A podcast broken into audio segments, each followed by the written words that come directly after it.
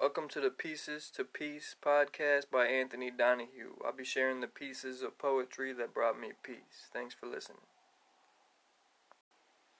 Today I'll be reading Ingesting Information. Creation and consumption must be continually balanced to mind the state of creation and destruction in the state of mind. A perpetual cycle where unlearned lessons recycle we must transform the spiteful energy and allow deception no place in our perception. We're pausing to praise a peaceful tone in reception. It heals the heart of stone. When we're lost in focus, the silence starts to drone. An elevation of vibration and changes in sensation. In the ocean of motion, joy ignites commotion among those who cannot control emotion.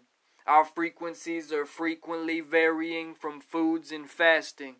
We're ingesting information and inspiring a life everlasting on a journey from knowledge and wisdom to understanding that relationships are demanding. We're open with our feeling to help others healing.